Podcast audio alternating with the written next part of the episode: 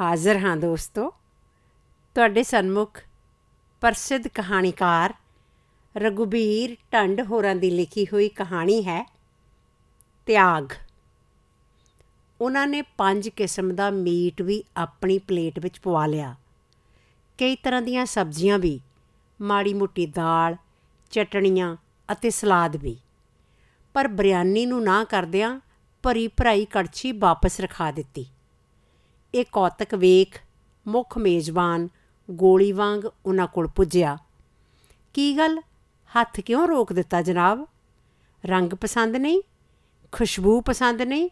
ਜਾਂ ਸਾਥੋਂ ਹੀ ਨਾ ਚੀਜ਼ਾਂ ਤੋਂ ਕੋਈ ਗੁਸਤਾਖੀ ਹੋ ਗਈ? ਨਹੀਂ ਨਹੀਂ, ਐਸੀ ਕੋਈ ਬਾਤ ਨਹੀਂ। ਇੰਜ ਆਖ ਮੰਤਰੀ ਸਾਹਿਬ ਇਸ ਬਿਰਿਆਨੀ ਪਿੱਛੇ ਲੁਕੀ ਕਹਾਣੀ ਸੁਣਾਉਣ ਲੱਗੇ। ਮੰਤਰੀ ਸਾਹਿਬ ਕੱਲ 에ਅਰ ਇੰਡੀਆ ਰਾਹੀਂ ਤਸ਼ਰੀਫ ਲਿਆਏ ਸਨ। ਉਹਨਾਂ ਦੀ ਪਾਰਟੀ ਦੇ ਮੁੱਖ ਪ੍ਰਤੀਨਿਧੀ ਅਤੇ ਉਹਨਾਂ ਦੇ ਇਲਾਕੇ ਦੀਆਂ ਵਿਦੇਸ਼ ਵਸਦੀਆਂ ਮਸ਼ਹੂਰ ਹਸਤੀਆਂ 에ਅਰਪੋਰਟ ਤੇ ਸਵਾਗਤ ਲਈ ਹਾਜ਼ਰ ਸਨ। ਮੰਤਰੀ ਸਾਹਿਬ ਦੁੱਧ ਚਿੱਟੀ ਪੱਗ, ਅਚਕਨ ਅਤੇ ਦੁੱਧ ਚਿੱਟੇ ਪਜਾਮੇ ਤੇ ਲਿਸ਼ਕਦੇ ਕਾਲੇ ਬੂਟਾਂ ਨਾਲ ਲੈਸ ਸਨ। 12 ਘੰਟਿਆਂ ਦੀ ਲੰਮੀ ਅਕਾਊ ਫਲਾਈਟ ਪਿੱਛੋਂ ਵੀ ਉਹਨਾਂ ਦਾ ਚਿਹਰਾ ਉਤਰਿਆ ਅਤੇ ਥੱਕਿਆ ਹੋਇਆ ਨਹੀਂ ਸੀ ਲੱਗਦਾ। ਸਗੋਂ ਉਹ ਤਾਂ ਇੰਨੇ ਤਾਜ਼ਾ ਅਤੇ ਖਿੜੇ ਹੋਏ ਸਨ ਜਿਵੇਂ ਹੁਣੇ ਇਸ਼ਨਾਨ ਕਰਕੇ ਆਏ ਹੋਣ। ਸਵਾਗਤ ਕਰਨ ਵਾਲਿਆਂ ਵਿੱਚੋਂ ਮੁੱਖ ਪ੍ਰਤੀਨਿਧੀ ਨੇ ਤਾਂ ਆਖ ਵੀ ਦਿੱਤਾ, ਮੰਤਰੀ ਸਾਹਿਬ, ਇੰਨੇ ਲੰਮੇ ਸਫ਼ਰ ਤੋਂ ਪਿੱਛੋਂ ਤਾਂ ਬੰਦਾ ਇੰਜ ਜਾਪਣ ਲੱਗਦਾ ਜਿਵੇਂ ਰੂੜੀ ਚੋਂ ਕੱਢਿਆ ਹੋਵੇ। ਪਰ ਤੁਸੀਂ ਤਾਂ ਇੰਨੇ ਤਾਜ਼ੇ ਤੇ ਸਵੱਛ ਜਾਪਦੇ ਹੋ ਜਿਵੇਂ ਸਾਖਸ਼ਾਤ ਦੇਵਤਾ ਆਕਾਸ਼ ਤੋਂ ਉੱਤਰ ਆਇਆ ਹੋਵੇ। ਹਾਜ਼ਰ ਪਤਵੰਤਿਆਂ ਨੇ ਤਾੜੀਆਂ ਚੁੱਕ ਦਿੱਤੀਆਂ। ਮੰਤਰੀ ਸਾਹਿਬ, ਆਮ ਆਦਮੀ ਵਾਂਗ ਜਜ਼ਬਾਤੀ ਨਹੀਂ ਹੋਏ।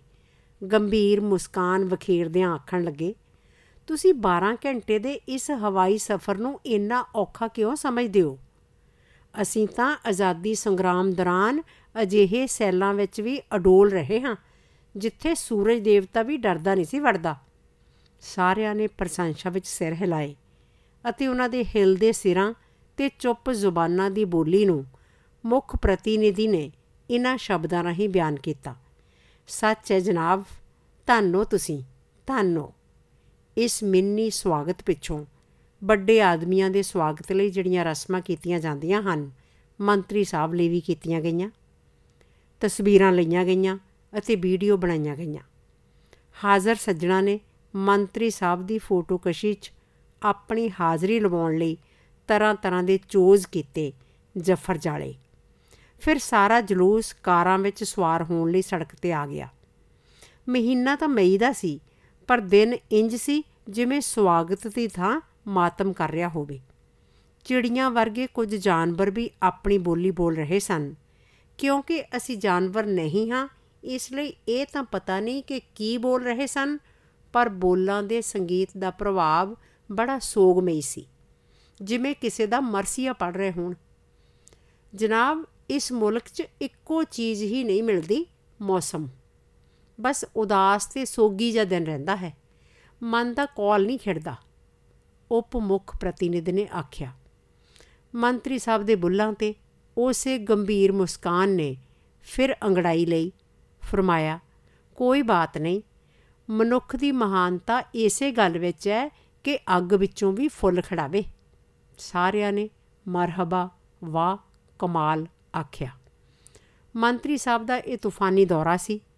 ਸ਼ੁੱਕਰਵਾਰ ਨੂੰ ਉਹ ਆਏ ਅਤੇ ਐਤਵਾਰ ਨੂੰ ਉਹਨਾਂ ਕੈਨੇਡਾ, ਅਮਰੀਕਾ ਚਲੇ ਜਾਣਾ ਸੀ।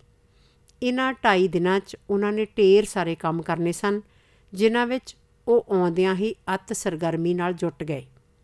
ਪਹਿਲਾ ਕੰਮ ਨਰੋਲ ਨਿੱਜੀ ਸੀ ਅਤੇ ਉਹਨਾਂ ਨੇ ਆਪਣਾ ਦੌਰਾ ਏਸੇ ਤੋਂ ਹੀ ਸ਼ੁਰੂ ਕੀਤਾ ਕਿਉਂਕਿ ਇਹ ਕੰਮ ਉਹਨਾਂ ਦਾ ਨਰੋਲ ਨਿੱਜੀ ਸੀ ਇਸ ਲਈ ਨਾ ਤਾਂ ਅਸੀਂ ਕਿਸੇ ਦੇ ਨਿੱਜੀ ਮਸਲੇ ਵਿੱਚ ਦਖਲ ਦੇਣਾ اخلاقی ਤੌਰ ਤੇ ਠੀਕ ਸਮਝਦੇ ਹਾਂ ਅਤੇ ਨਾ ਹੀ ਸਾਨੂੰ ਇਹਨਾਂ ਕੰਮਾਂ ਵਿੱਚ ਤਕਨੀਕਾਂ ਦਾ ਪਤਾ ਹੈ ਬਸ ਇੰਨਾ ਕੁ ਜਾਣਦੇ ਹਾਂ ਕਿ ਦੇਸ਼ ਵਿਦੇਸ਼ ਵਿੱਚ ਮੰਤਰੀ ਸਾਹਿਬ ਦਾ ਇੱਕ ਰੋਟੀ ਬੋਟੀ ਦੀ ਸਾਂਝ ਵਾਲਾ ਦੇਸੀ ਯਾਰਵਾਸ਼ ਰਹਿੰਦਾ ਸੀ। ਉਹ ਉਹਨਾਂ ਦਾ ਕੋਈ ਰਿਸ਼ਤੇਦਾਰ ਨਹੀਂ ਸੀ, ਦੋਸਤ ਸੀ। ਜਿਵੇਂ ਜਿਵੇਂ ਲੋਕ ਅਕਲ ਵਿੱਚ ਸਿਆਣੇ ਅਤੇ ਉਮਰ ਵਿੱਚ ਵੱਡੇ ਹੁੰਦੇ ਜਾਂਦੇ ਹਨ, ਤਿਵੇਂ ਤਿਵੇਂ ਉਹ ਰਿਸ਼ਤੇਦਾਰਾਂ ਤੋਂ ਕਿਨਾਰਾਕਸ਼ੀ ਕਰਦੇ ਜਾਂਦੇ ਹਨ। ਉਹਨਾਂ ਦਾ ਕਹਿਣਾ ਹੈ ਕਿ ਰਿਸ਼ਤੇਦਾਰ ਅਹਿਸਾਨਮੰਦ ਨਹੀਂ ਹੁੰਦਾ। ਇਸੇ ਲਈ ਵਫਾਦਾਰ ਨਹੀਂ ਹੁੰਦਾ। ਪਰ ਦੋਸਤ ਬਹੁਤ ਵੱਡੀ ਸ਼ੈ ਹੁੰਦਾ ਹੈ। ਮੰਤਰੀ ਸਾਹਿਬ ਅਤੇ ਉਹਨਾਂ ਦਾ ਇਹ ਦੋਸਤ ਇੱਕ ਦੂਜੇ 'ਚ ਦੋ ਜਿਸਮ ਇੱਕ ਜਾਨ ਵਾਂਗ ਅਪੇਦ ਹੋ ਚੁੱਕੇ ਸਨ। ਜੇ ਚਾਹਣ ਤਾਂ ਵੀ ਇੱਕ ਦੂਜੇ ਨੂੰ ਛੱਡਣ ਦਾ ਕਲੇਸ਼ ਨਾ ਸਹਿੜ ਸਕਣ। ਮੰਤਰੀ ਸਾਹਿਬ ਨੇ ਆਪਣੇ ਦੋਸਤ ਦਾ ਉਧਰ ਦੇਸ਼ ਵਿੱਚ ਬੜਾ ਫਾਇਦਾ ਕੀਤਾ ਸੀ। ਇਸ ਲਈ ਹੁਣ ਇਹ ਦੋਸਤ ਉਹਨਾਂ ਦੇ ਅਹਿਸਾਨਾਂ ਦਾ ਕਿਸ਼ਤਾਂ ਰਾਹੀਂ ਬਦਲਾ ਚੁਕਾਉਣਾ ਚਾਹੁੰਦਾ ਸੀ। ਮੰਤਰੀ ਸਾਹਿਬ ਕੋਲ ਦੇਸ਼ ਵਿੱਚ ਪਤਾ ਨਹੀਂ ਕਿਵੇਂ 1 ਕਰੋੜ ਰੁਪਇਆ ਇਕੱਠਾ ਹੋ ਗਿਆ ਸੀ। ਜਿਸ ਬਾਰੇ ਮੰਤਰੀ ਸਾਹਿਬ ਨਾ ਹੈਰਾਨ ਸਨ ਤੇ ਨਾ ਹੀ ਫਿਕਰਮੰਦ। ਬਸ ਜਰਾ ਦੂਰ ਦੀ ਸੋਚਦੇ ਸਨ। ਉਹਨਾਂ ਦੇ ਦੋਸਤ ਦੇ ਇਸ ਵਿਦੇਸ਼ ਵਿੱਚ ਅੱਧੀ ਦਰਜਨ ਦੇ ਕਰੀਬ ਰੈਸਟੋਰੈਂਟ ਅਤੇ ਹੋਟਲ ਸਨ। ਉਸਨੇ ਆਖਿਆ ਸੀ, ਖਾਤਰ ਜਮਾ ਰੱਖੋ, ਸੇਵਕ ਸਾਰਾ ਇੰਤਜ਼ਾਮ ਕਰ ਦੇਵੇਗਾ। ਉਹਨੇ 1 ਕਰੋੜ ਦਾ 6 ਲੱਖ ਪੌਂਡ ਕਿਸੇ ਨਾ ਕਿਸੇ ਵਿਧੀ ਨਾਲ ਇਸ ਮੁਲਕ ਵਿੱਚ ਲੈ ਲਿਆ ਸੀ। ਅਤੇ ਮੰਤਰੀ ਸਾਹਿਬ ਨੂੰ ਸਵਿਟਜ਼ਰਲੈਂਡ ਵਿੱਚ ਕਮਾਉਣ ਫਰਾਉਣ ਦੀ ਇੱਛਾ ਪ੍ਰਗਟ ਕੀਤੀ ਸੀ। ਇਸ ਲਈ ਉਹ ਫੌਰਨ ਅਤੇ ਚੁੱਪਚਾਪ ਜਨੇਵਾ ਨੂੰ ਉੱਡ ਗਏ। ਪੈਸੇ ਜਮ੍ਹਾਂ ਕਰਵਾ ਮੰਤਰੀ ਸਾਹਿਬ ਜਰਾ ਠਠੰਬਰ ਗਏ। ਕੁਝ ਚਿਰ ਬੁੱਤ ਬਣੇ ਖਲੋਤੇ ਰਹੇ। ਉਹਨਾਂ ਦੇ ਤੁਰ ਅੰਦਰ ਇੱਕ ਡਰ, ਇੱਕ ਬੇਪਰਤੀਤੀ ਦੀ ਲਹਿਰ ਗੁਜ਼ਰ ਗਈ। ਦੋਸਤ ਰੋਟੀ ਬੋਟੀ ਦਾ ਸਾਂਝੀ ਸੀ, ਤਾੜ ਗਿਆ। ਖੁਸ਼ ਕਿਉਂ ਨਹੀਂ ਹੋ ਤੁਸੀਂ? ਦੋਸਤ ਬੋਲਿਆ, ਸਰਮਾਇਆ ਖੋਰ ਤਾਂ ਨਹੀਂ ਜਾਵੇਗਾ, ਭੇਤ ਨਸ਼ਰ ਤਾਂ ਨਹੀਂ ਹੋ ਜਾਵੇਗਾ। ਮੰਤਰੀ ਸਾਹਿਬ ਦੇ ਬੋਲਾਂ ਵਿੱਚ ਘਬਰਾਹਟ ਸੀ। ਕੀ ਗੱਲਾਂ ਕਰਦੇ ਹੋ? ਸਵਿਟਜ਼ਰਲੈਂਡ ਤਾਂ ਗੁਪਤ ਮਾਇਆ ਦੀ ਲక్ష్ਮੀ ਹੈ। ਇਸ ਲక్ష్ਮੀ ਨੂੰ ਨਾਵਾਂ ਨਾਲ ਨਹੀਂ, ਨੰਬਰਾਂ ਨਾਲ ਦਿਲਚਸਪੀ ਹੈ। ਇਸ ਲక్ష్ਮੀ ਨੂੰ ਹਜਮ ਕਰਕੇ ਡਕਾਰ ਮਾਰਨ ਦੀ ਵੀ ਵਾਦੀ ਨਹੀਂ ਹੈ। ਮੰਤਰੀ ਸਾਹਿਬ ਇੰਨਾ ਖਿੜੇ ਕਿ ਆਪਣੇ ਯਾਰਵਾਸ਼ ਨੂੰ ਉਹਨਾਂ ਨੇ ਗਲਵਕੜੀ ਵਿੱਚ ਪੀਚ ਲਿਆ। ਉੰਜ ਦਿਨ ਵੀ ਬਹੁਤ ਖਿੜਿਆ ਹੋਇਆ ਸੀ। ਝੀਲ, ਜਨੇਵਾ ਲੇਕ 'ਚ ਉਹਨਾਂ ਬੋਟਿੰਗ ਕੀਤੀ। ਬੋਟਿੰਗ ਕਰਦਿਆਂ ਬੀਅਰ ਪੀਣ ਦਾ ਖੂਬ ਆਨੰਦ ਮਾਣਿਆ। ਸੂਰਜ ਝੀਲ ਦੇ ਪਾਣੀਆਂ 'ਚ ਇੰਜ ਤਿਲਕ ਤਿਲਕ ਜਾਂਦਾ ਸੀ ਜਿਵੇਂ ਨਹਾਉਂਦਾ ਨਾ ਥੱਕਦਾ ਹੋਵੇ। ਕਿਸ਼ਤੀਆਂ ਇੰਜ ਮਟਰ ਗਸ਼ਤੀ ਕਰ ਰਹੀਆਂ ਸਨ ਜਿਵੇਂ ਸੂਰਜ ਆਪ ਚੱਪੂ ਮਾਰਨ ਲੱਗ ਪਿਆ ਹੋਵੇ। ਮੰਤਰੀ ਸਾਹਿਬ ਲਈ ਇਹ ਸਭ ਕੁਝ ਬੜਾ ਸੁਹਾਵਣਾ ਸੀ। ਲక్ష్ਮੀ ਅਤੇ ਪ੍ਰਕਿਰਤੀ ਦੇ ਸੁਮੇਲ ਨੇ ਉਹਨਾਂ ਤੇ ਇੱਕ ਵਜਦ ਦਾ ਆਲਮ ਤਾਰੀ ਕਰ ਦਿੱਤਾ ਸੀ। ਇਸੇ ਵਜਦ ਦੇ ਵੇਗ ਵਿੱਚ ਉਹਨਾਂ ਨੇ ਵਿਸਕੀ ਦਾ ਪੈਗ ਲਾਉਂਦਿਆਂ ਹਵਾਈ ਜਹਾਜ਼ ਵਿੱਚ ਨਿਰਸੰਕੋਚ ਗੱਲਾਂ ਕੀਤੀਆਂ। ਸਕੂਲ ਪੜ੍ਹਦਿਆਂ ਹੀ ਮੈਂ ਦੇਸ਼ ਪਿਤਾ ਦੇ ਪ੍ਰਭਾਵ ਹੇਠ ਆ ਗਿਆ ਸਾਂ। ਉਸ ਤੋਂ ਬਾਅਦ ਲੋਕ ਸੇਵਾ ਤੇ ਜੇਲ੍ਹ ਯਾਤਰਾਵਾਂ ਦਾ ਹੀ ਦੌਰ ਚੱਲਦਾ ਰਿਹਾ। ਪੜ੍ਹਾਈ ਅਧੂਰੀ ਛੱਡੀ। ਘਰਦਿਆਂ ਵੱਲੋਂ ਨਖੱਟੂ ਅਤੇ ਨਕੰਮਾ ਬਣਿਆ। ਘਰ ਵਾਲੀ ਲਈ ਕਦੀ ਇੱਕ ਘੰਟਾ ਵੀ ਨਾ ਕੱਢਿਆ। ਇੱਕ ਪੈਸੇ ਦੀ ਬੇਈਮਾਨੀ ਨਹੀਂ ਕੀਤੀ। ਪਰ ਖੱਟਿਆ ਕੀ? ਆ ਵਜ਼ੀਰੀ, ਜਿਹੜੀ ਕਦੀ ਵੀ ਖੁੱਸ ਸਕਦੀ ਹੈ। ਤੇ ਜਦੋਂ ਵੀ ਇਹ ਖੁੱਸਦੀ ਹੈ ਨਾ ਦੋਸਤ, ਤਾਂ ਬੰਦਾ ਐਕਸ ਮਿਨਿਸਟਰ ਵੀ ਨਹੀਂ ਰਹਿੰਦਾ। ਉਹ ਹਮੇਸ਼ਾ ਹਮੇਸ਼ਾ ਲਈ ਪਤਾਲ ਵਿੱਚ ਉਤਰ ਜਾਂਦਾ ਹੈ।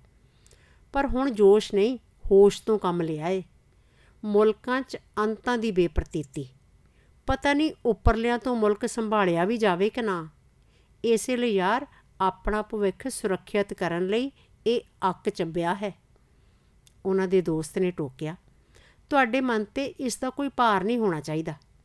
ਹਰ ਦੂਰ ਅੰਦੇਸ਼ ਵਿਅਕਤੀ ਸਵਿਟਜ਼ਰਲੈਂਡ ਦੀ ਲక్ష్ਮੀ ਦੇਵੀ ਦਾ ਪੁਜਾਰੀ ਹੈ। ਹਾਕਮਾਂ ਨੇ ਕਰੋੜਾਂ ਪੌਂਡ ਇੱਥੇ ਰੱਖੇ ਹੋਏ ਨੇ। ਇਥੋਪੀਆ ਦੇ ਸ਼ਾਹ ਦਾ 28 ਟਨ ਸੋਨਾ ਇੱਥੇ ਪਿਆ ਹੈ। ਤੁਹਾਡੀ ਰਕਮ ਕੀ ਚੀਜ਼ ਹੈ? ਕੁਝ ਵੀ ਨਹੀਂ। ਚਿੜੀ ਚੋਂਚ ਪਰ ਲੈ ਗਈ, ਨਦੀ ਨਾ ਘਟਿਓ ਨੀਰ। ਸਗੋਂ ਮੇਰੀ ਮੰਨੋ ਤਾਂ 2 ਸਾਲ ਦੀ ਵਜ਼ੀਰੀ 'ਚ ਇੰਨੀ ਕੁ ਛਾਲ ਹੋਰ ਮਾਰੋ, ਪੀੜੀਆਂ ਤਰ ਜਾਣਗੀਆਂ। ਇਹ ਕੋਈ ਵੱਡੀ ਛਾਲ ਨਹੀਂ। ਉਸਾਰੀ ਦਾ ਕੰਮ ਵੱਡੇ ਪੈਮਾਨੇ ਤੇ ਸ਼ੁਰੂ ਹੋਣ ਵਾਲਾ ਹੈ। ਮੰਤਰੀ ਸਾਹਿਬ ਬੋਲਦੇ ਗਏ, ਤੂੰ ਵੀ ਕੋਈ ਚਿੰਤਾ ਨਹੀਂ ਕਰਨੀ। ਦੇਸ਼ ਵਿੱਚ ਤੇਰੇ ਹਿੱਤ ਹਮੇਸ਼ਾ ਸੁਰੱਖਿਅਤ ਰਹਿਣਗੇ। ਜੇ ਵਜ਼ੀਰੀ ਨਾ ਰਹੀ, ਤਾਂ ਨੌਕਰਸ਼ਾਹੀ ਤਾਂ ਰਹੇਗੀ ਨਾ। ਇਸ ਤੋਂ ਪਿੱਛੋਂ ਦੋਹਾਂ ਨੇ ਹੱਥ ਘੁੱਟੇ ਅਤੇ ਗਲਵਕੜੀਆਂ ਪਾਈਆਂ। ਲੰਡਨ ਪੁੱਜ ਮੰਤਰੀ ਸਾਹਿਬ ਨੇ ਕਾਫੀ ਥਕੇਮਾ ਮਹਿਸੂਸ ਕੀਤਾ। ਮਨ ਤਾਂ ਸਰੂਰ ਵਿੱਚ ਸੀ, ਪਰ ਸਰੀਰ ਨੂੰ ਆਰਾਮ ਦੀ ਲੋੜ ਸੀ। ਉਹਨਾਂ ਦੇ ਮਿੱਤਰ ਨੇ ਆਖਿਆ, ਮੰਤਰੀ ਸਾਹਿਬ, ਤੁਸੀਂ ਹੁਣ ਘੱਟੋ ਘੱਟ 2 ਘੰਟੇ ਸੌਂ ਲਵੋ। ਸ਼ਾਮ ਨੂੰ ਪਾਰਟੀ ਏ ਬਹੁਤ ਦੇਰ ਨਾਲ ਵਿਹਲੇ ਹੋਵਾਂਗੇ। ਸ਼ਾਮ ਦਾ ਜਸ਼ਨ ਯਾਦਗਾਰੀ ਸੀ। ਦੇਸੀ ਬੰਦਿਆਂ ਦੀ ਆਬਾਦੀ ਤੋਂ ਦੂਰ ਉਹਨਾਂ ਦੇ ਆਪਣੇ ਯਾਰਵਾਸ਼ ਦਾ ਪੌਸ਼ ਹੋਟਲ ਸੀ। ਮੰਤਰੀ ਸਾਹਿਬ ਦੇ ਮੇਜ਼ ਤੇ ਚੋਣਵੇਂ ਫੁੱਲਾਂ ਦੇ ਗਲਦਸਤੇ ਸਜੇ ਹੋਏ ਸਨ। ਖੂਬਸੂਰਤ ਸੀਟਾਂ, ਖੂਬਸੂਰਤ ਬਾਰ, ਖੂਬਸੂਰਤ ਡਾਂਸਿੰਗ ਹਾਲ। ਬਹੁਤ ਖਾਸ ਮਹਿਮਾਨ ਬੁਲਾਏ ਗਏ ਸਨ। ਸ਼ੰਪੇਨਾ ਖੁੱਲ ਤੇ ਡੁੱਲ ਰਹੀਆਂ ਸਨ।